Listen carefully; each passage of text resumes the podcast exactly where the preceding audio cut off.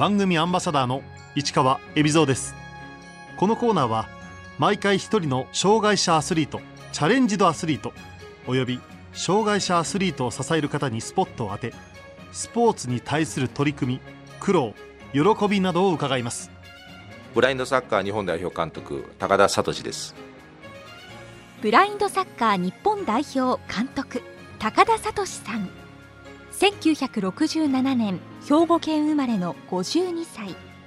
学生時代はサッカーのゴールキーパーとして活躍。大学卒業後一旦就職しますが指導者を目指し会社を辞めヨーロッパへ渡りました。名門サッカークラブで指導者研修を受け帰国後の2013年ブラインドサッカーに出会いました。その後ブラインドサッカー日本代表の指導をするようになりゴールキーパーコーチを経て2015年11月から監督に就任。日本代表が初めて出場する東京パラリンピックで金メダルを目指します。学生時代サッカー漬けだった高田監督。当時から指導者に興味を持っていました。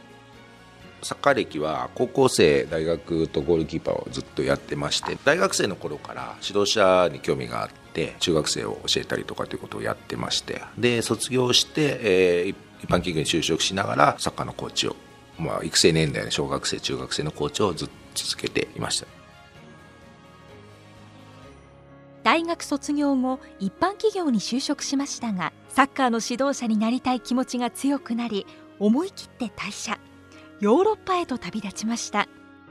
当時その我々のそのアマチュアの指導者今でこそいろんなね育成の指導者が勉強することがあると思うんですけどもなかなかそういう環境がなかったので海外に出て勉強したいということとあとゴールキーパーの育成が、まあ、今も遅れてると思うんですけどもみんな経験でこう自分がキーパー時代やってきたことを教えてるだけだったので少しでも勉強したいなと。最初の修行先はドイツブンデスリーガの名門クラブバイエルン・ミュンヘンでした。まずああいうビッグクラブにいきなり行ってしまってですね もう本当にインフラですね。グラウンド施設あとコーチングスタッフの多さ役割分担。もうその辺全てがちょっとショックを受けるぐらい ため息しか出ないようなところに行って。この時高田監督は1960年代にサッカー日本代表を指導した日本サッカーの父クラマーさんの家も訪問しましたバイエルムヘンに入れたのはレッドバル・クラマーさんのつながりがあったからですねクラマーさんのお家まで行ってあの時の話を聞いて直接その時のサッカーのトレンドそれでバイエル・ミュンヘンの試合見に行ったりクラブの練習を見に行けるようになったっていうとこあるんですけれどもまあスケールの違いにまず驚いたっていうことと、ただ、やっぱりでもやってることはサッカーなので、えー、そこの中で育成のその、ちょっとした選手への声がけ、タレントの発掘の仕方ですね。そのあたりはすごく勉強になったかなと思います。その後、AC ミラン、パルマなど、セリエ A の名門クラブでも指導者修行を重ねました。有名なゴールキーパーコーチが、あの、まあ、パルマにいて、まあ、世界中からそのコーチのとこ学びに来てるっていうところがあってでそこのトレーニングをぜひ見に行きたいなというのが最大の要因ですヨーロッパで高田監督はバイエルン・ミュンヘンの選手育成に関する哲学に感銘を受けたそうですこうなぜあの選手を使っているのとかあと B チームだとアンダー23の世代なんですけど17歳の子がいると。なんであの子がいるのかと。基準がまず日本はないと。僕は明確に基準があると。一定のこのスピードがあってこの視野の確保ができて仕掛けるタイミングが感覚として持ってると。で判断のミスなのか技術のミスなのかチャレンジするのを恐れてるメンタル的な弱さなのかっていうのをちゃんとコーチが分析してでベースとしてここが突出してるっていうところをちゃんと見てそれを磨いていって何年後ここまで来たらプロになれるよっていうもうメジャーもちゃんと持ってる。そういうところがやっぱり全然違うかなと思います。ヨーロッパでサッカーの指導者修行を積み帰国した高田監督。ブラインドサッカーとの出会いのきっかけは？2010年にロンドンオリンピック・パラリンピックがあったんですけれどもその予選で負けた、えー、当時の日本代表の選手からあ共通の友人を通じて、まあ、ゴールキーパーの指導をしてくれる人がいないんですとブラインサッカー日本代表は。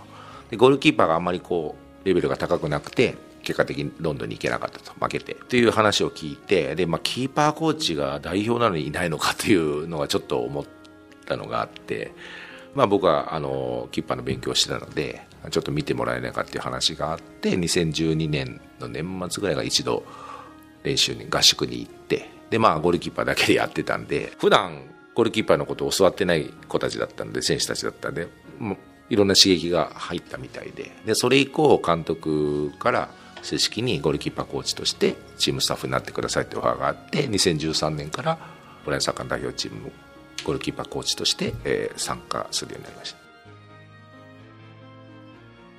ブラインドサッカーのゴールキーパーは目が見える晴眼者が担当します。キーパーの基本的な動きは通常のサッカーと同じなんでしょうか？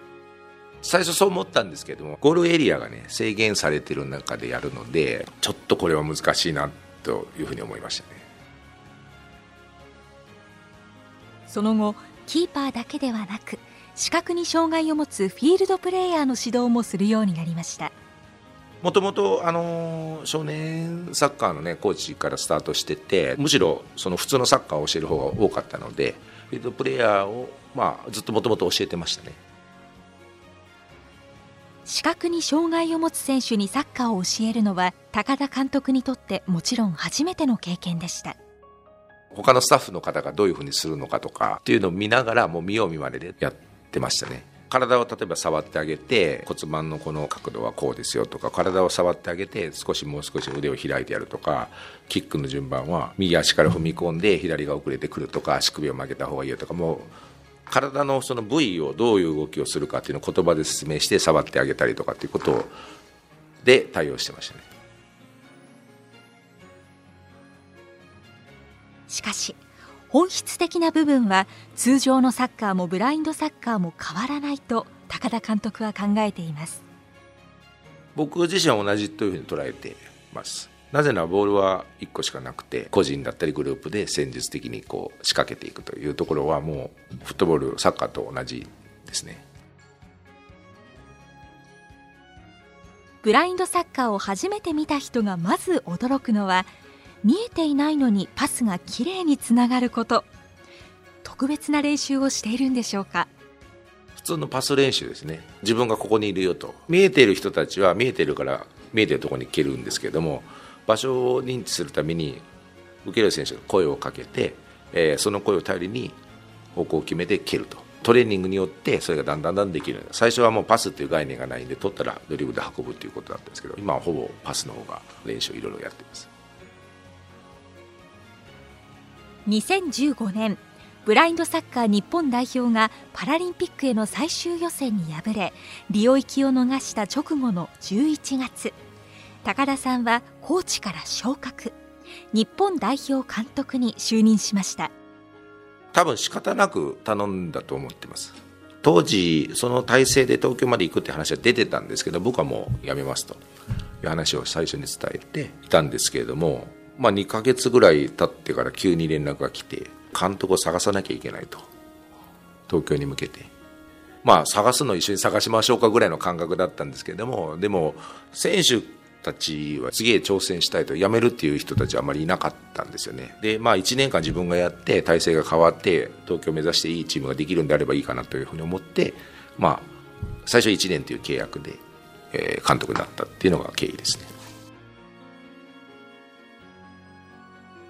監督を引き受けるにあたりそれまでディフェンス重視だったチームの戦術を一旦白紙に戻し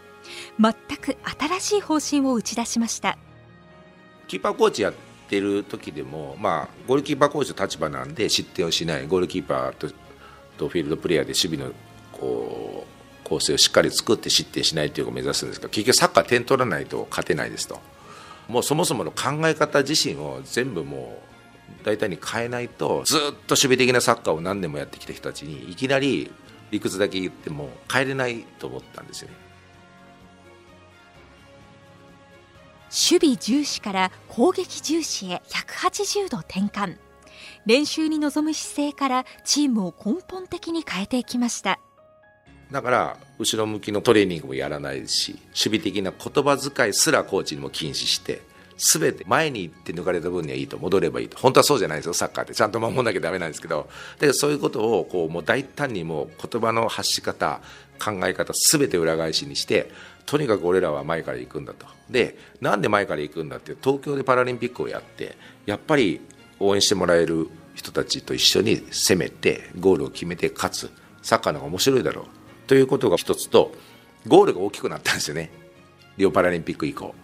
あのゴールをもう守備だけやってても守れないんですよね。だから世界的に点数が増えているんですけどもそこで守ろうなんて考えてしまうとより相手に有利に試合が動いてしまうのでとにかく攻撃的にいくと。ボール持ってれば守らなくていい。攻撃してれば守らなくていい。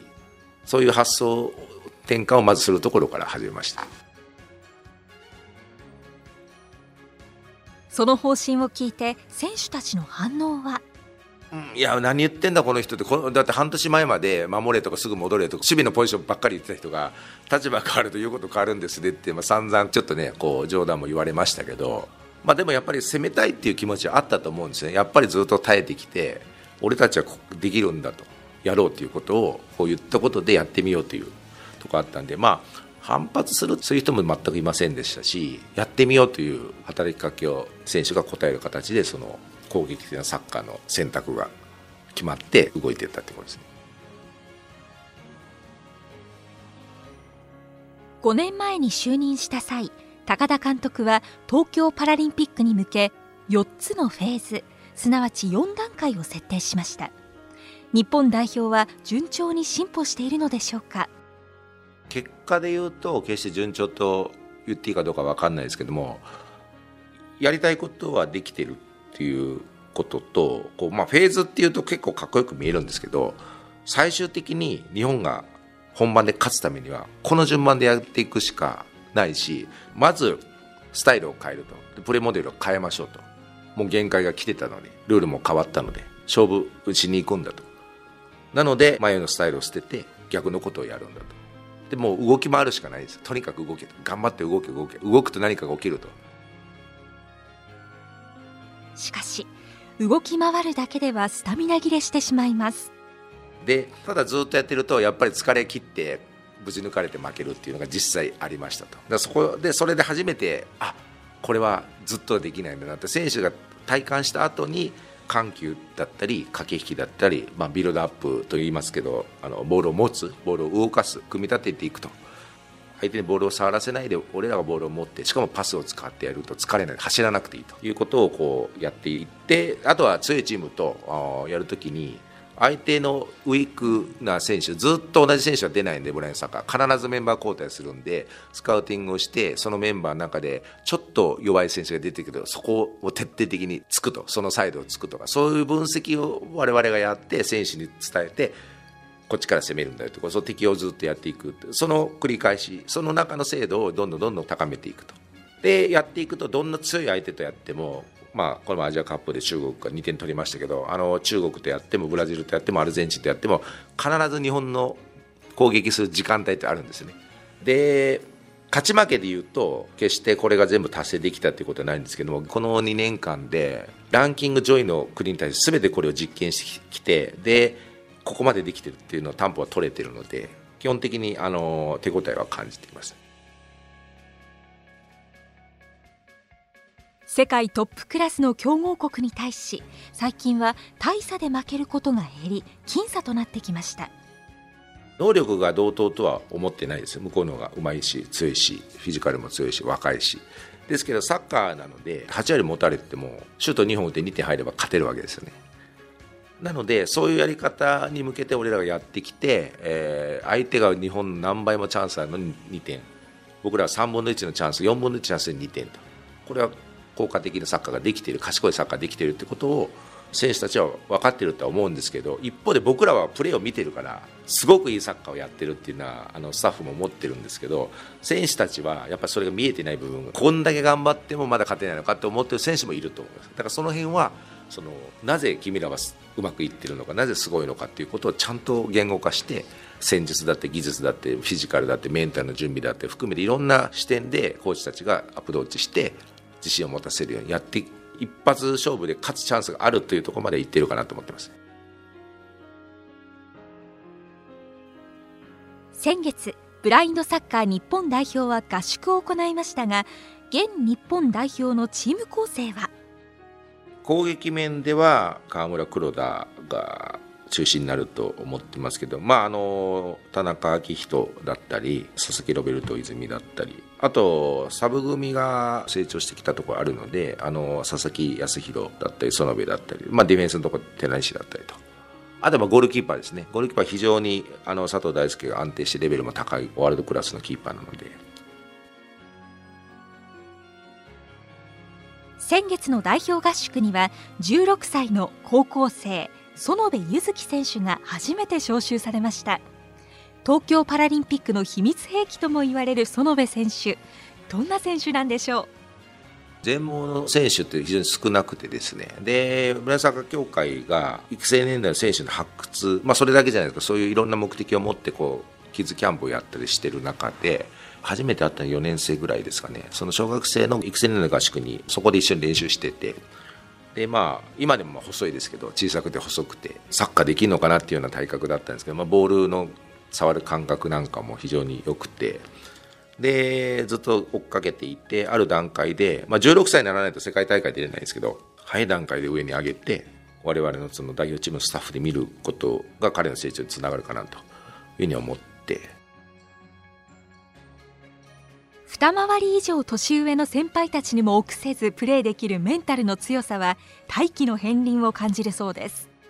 技術的にはまだまだ未熟なんですけれどもとにかくねゴールを目指すというかね強気と強気な姿勢というかあともう先輩たちがいる中でも全く関係なくボール持ったらゴールを目指すとシュート自分で打つと。今やっとパスのあれが覚えてきたんですけどもあと負けず嫌いですね。高学生でも負けたら結構泣く時もありますけどもそういうところすごくこう可能性を感じてます。高田監督は園部選手を代表入りさせるためご両親を説得しようと群馬の実家まで足を運びました。やっぱりこう体の大きさが違うんでその事故とか怪我のケアはちゃんと我々トレーナーもドクターもいてみるし強度もコントロールすると。ただやっぱり今年17歳なんですけど東京にも出る可能性もあるので年齢的に。早めに見たいと。このタイミングで我々に預けてもらえませんかっていう話をやっぱりちゃんと父さんお母さんに、ね、伝えることが安心してくれるかなと思って。まああとは本人が来たいと言ってくれてたので じゃあお父さんお母さんと一緒に話をしようということで来ました。日本代表の試合では攻撃的でアグレッシブなサッカーを期待してほしいと高田監督は言います。守備の部分はもちろん確認するんですけどもあのいい守備からいい攻撃が始まるということを選手に伝えてあのボール持ってない時も含めて守るんじゃなくて奪いに行くというかですねその攻撃的なスタイル含めて。でボール持った時にボールをどんどん動かして人とボールが動いて大柄な選手たちをねこう右往左往させながら攻撃する形を作りたいと思っています。高田監督は就任直後の2016年ブラインドサッカー日本代表が出場を逃したリオパラリンピックをコーチと一緒に現地で視察しました。特にブラジル戦を重点的に見たんですけどもものすごい声援でプレッシャーを感じながらやってるように見えたんですね。やっぱブラジルですら硬い部分があったりとか。やっぱそのプレッシャーを跳ねのけてブラジルがま勝ったんですけどあの時の緊張感というかこの中で僕らはやるんだなこれを東京でやるんだなっていうのをまず最初に感じました。それが怖いとかっていうよりもこのこのプレッシャーの中で、えー、僕らはサッカーができるんだなと選手たちはサッカーできるんだなと。そのプレッシャーを跳ねのけ4大会連続金メダルに輝いた王者ブラジル。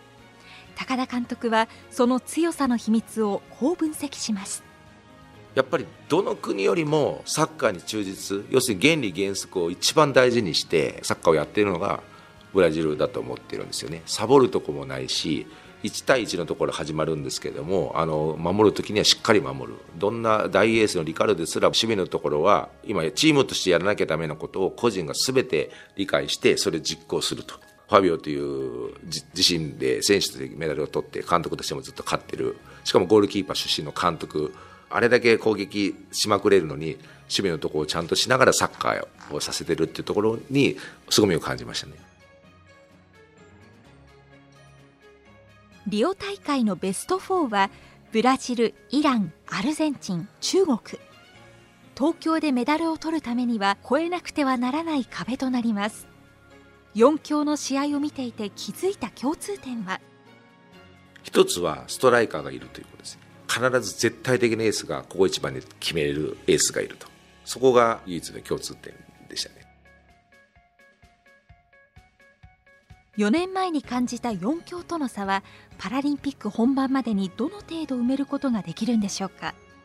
ブラジルはちょっとまだ差あると思うんですけどこの2016年の6月の国際大会ですでにもう中国がパラリンピックの2か月前3か月前にもう日本勝ってるんですよ1対0で。でイランとも引き分けてるんですよね。なかなかずっと毎回勝つわけにはいかないんですけどもサッカー全体のフットボール全体の考え方でいうとそんなに差は埋めれる差だなと思ってます。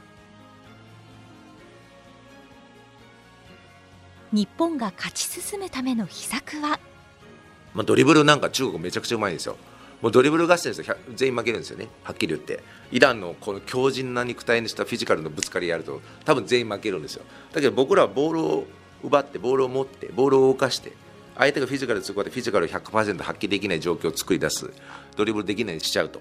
いう相手が嫌がることをずっとやっていくっていう考え方でサッカーをやってる日本だけなんですね。みんなストロングポイントで勝負してきますから。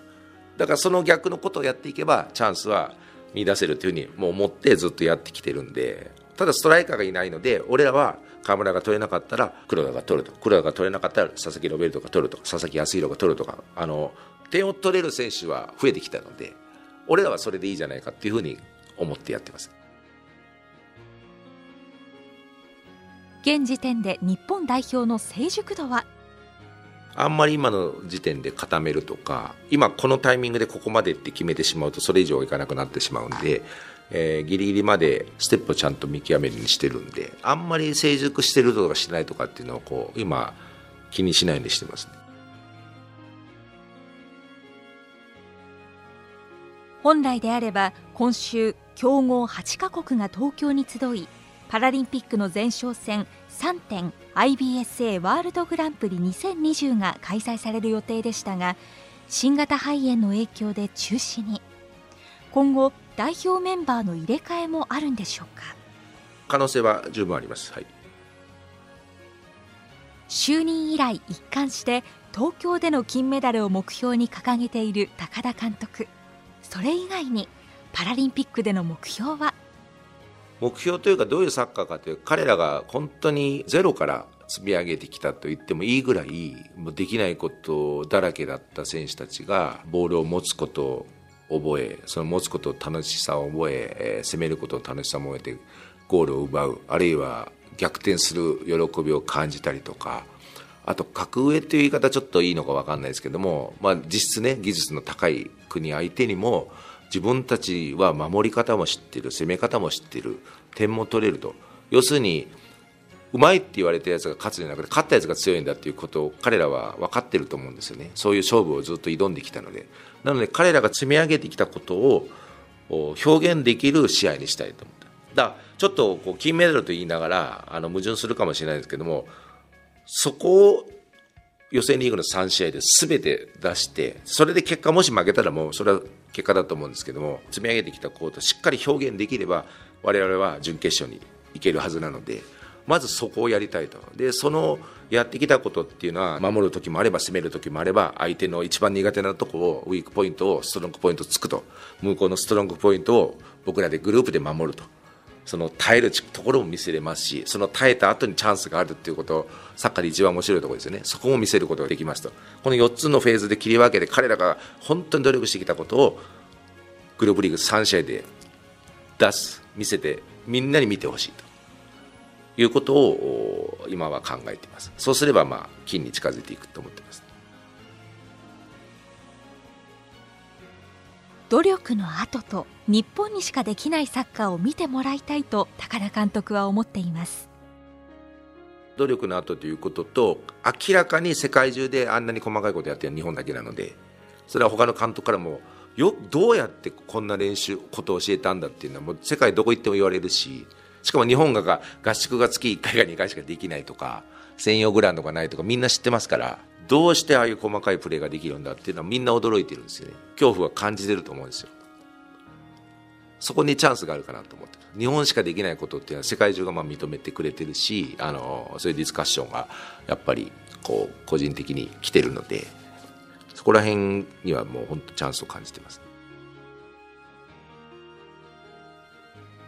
日本代表の中には普段仕事を抱えている選手も多く練習時間に制約がある中他の国にはできない組織的なプレーを実現しています。どんな工夫をしているんでしょうか？僕らその練習時間は少なくてもチームの練習のところにメニューを渡すとか個人練習のところにこれにつながる練習をやるとかボールを家で部屋で扱うこともできますしもっと言うとサッカーの練習だけじゃなくて食事だったり睡眠時間だったりコンディションを上げることっていうのは普段の生活の中でできるしそれを見ながら今こういう状況だからこういうことやったらいいんじゃないのかとかあ例えばクラブチームの試合があるんだけどこの選手とこの選手は一緒のチームなので、えー、こういう連携してみたらとかっていうので僕らが指導に行けない指導に介入できない環境ですらその時間をうまく使ったら代表につながるんじゃないの？っていう考え方でずっと落とし込んでるんでそういう考え方を持ってやってるし自分の行動に対して責任は選手が持ってやってくれてるんでだから細かいことができるんだなというふうに思ってます。高田監督はトップアスリートやコーチのマネジメント業務に関わる株式会社アレナトーレの代表でもあります。会社を立ち上げた理由は？まずこのアレナトーレっていう言葉でイタリア語で監督っていうことなんですよね。ミラに行った時に子供らがアレナトーレとかミステルとかって言うんですけどその言葉を会社名にしたんですよね。だから指導者いい指導者、まあ、日本のサッカー界を良くするっていうみんな思ってる人いっぱいいると思うんですけど指導者が良くないと絶対に選手育たないですよね。それが海外行ってもまさに分かったんでなのでいい指導者を作ろうと。でも指導者ってやる気ある人いっぱいいるし僕らの仲間もみんなそうだったんですけどどうやっていいか分かんない。どこで勉強したらいいか分かんない。そういう機会もない。だけど向こうに行くと僕らみたいな、ま、日本の少年サッカーのコーチを受け入れてくれるわけですよ。AC ミランもバイロンミュンヘンもパルマも。その後バルセロナも行きました。去年マンチェスターシティにも行きましたしスペインサッカー協会にも行きましたしレアル・マドリードにも行きましたしいろんなことをやろうと思えばできるんですけど日本ではなかなかそういうのが難しいと思ったんですよね。なので、えー、優秀な指導者を日本に連れてきてみんなが学ぶ機会を作ろうと。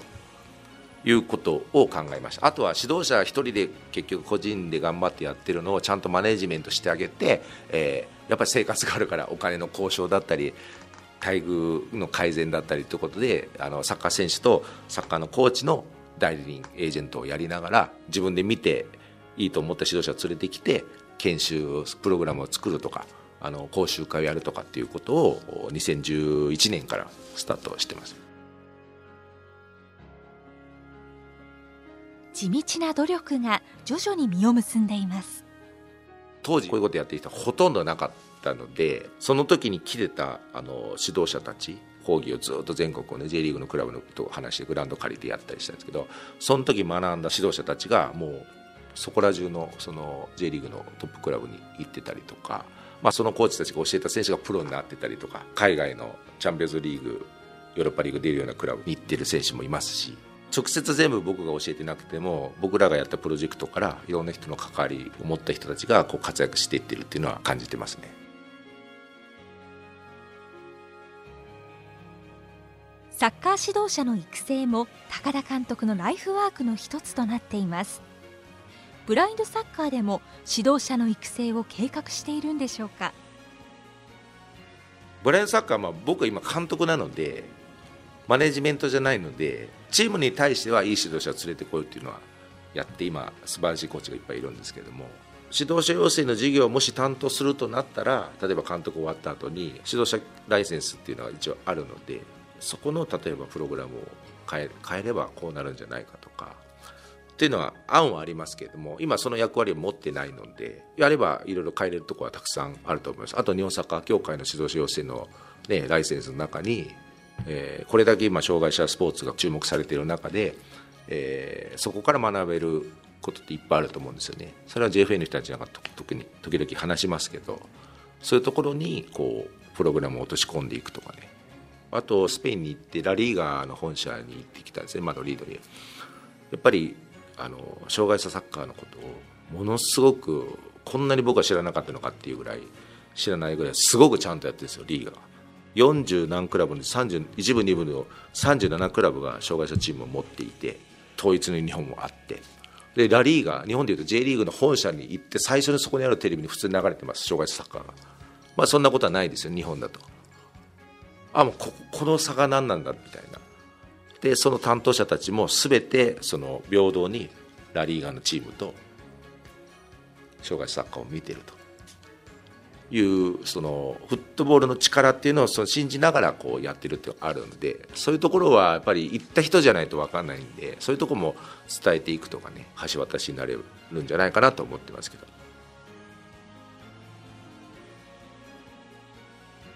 パラスポーツの指導者に求められるものとは？